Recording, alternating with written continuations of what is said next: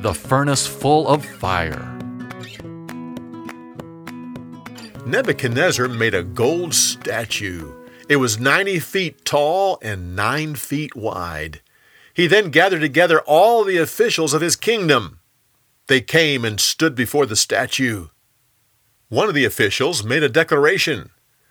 When you hear the orchestra play, fall to the ground and worship the gold statue that King Nebuchadnezzar has set up. If you don't do this immediately, you'll be thrown into a furnace filled with fire. The orchestra started playing, and the crowd fell to the ground in front of the gold statue. This occasion gave some of the officials an idea. They thought this was their chance to get rid of some of the Jews that were among them. They went to the king. Your commandment was clear. When the orchestra played, everyone was to drop to the ground and worship the statue. You said if anyone didn't do it, they'd be thrown into the furnace filled with fire. There are three Jews who ignored you. They're in high positions of the kingdom.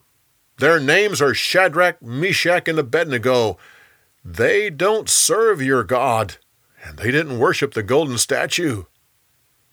Nebuchadnezzar was furious. He sent for the three Jews and had them stand before him. I've been told that you don't serve my God, and you didn't worship the golden statue. I want to see if this is true. The orchestra will play, and when it does, you're to drop to the ground and worship the gold statue.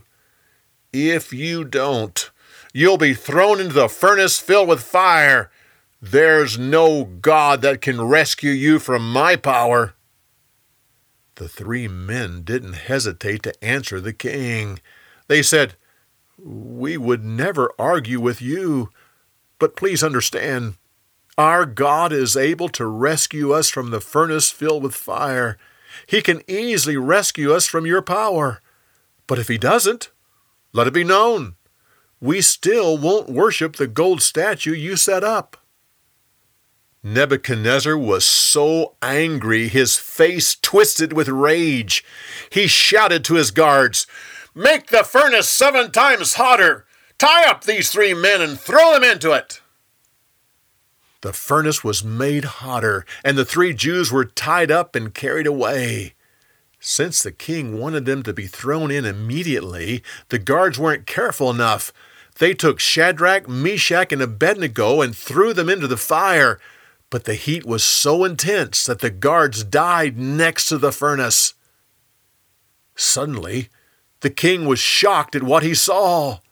He got up and shouted, uh, Didn't we throw three men into the fire? Of course, Your Majesty. We threw in three men. But, but look, I, see four men in there, and the fire's not hurting them, and they aren't tied up. They're freely walking around. And look, the fourth man is like a god. Nebuchadnezzar got closer to the furnace and yelled, Shadrach, Meshach, Abednego, servants of the Most High God, please come out. The three men came out of the fire. Everyone gathered around and saw that the three men and their clothes were totally unaffected by the fire. They didn't even have the smell of smoke on them. Nebuchadnezzar made a proclamation I give praise to the God of Shadrach, Meshach, and Abednego. They chose to die rather than to worship any God but their God. So he sent his angel to rescue them.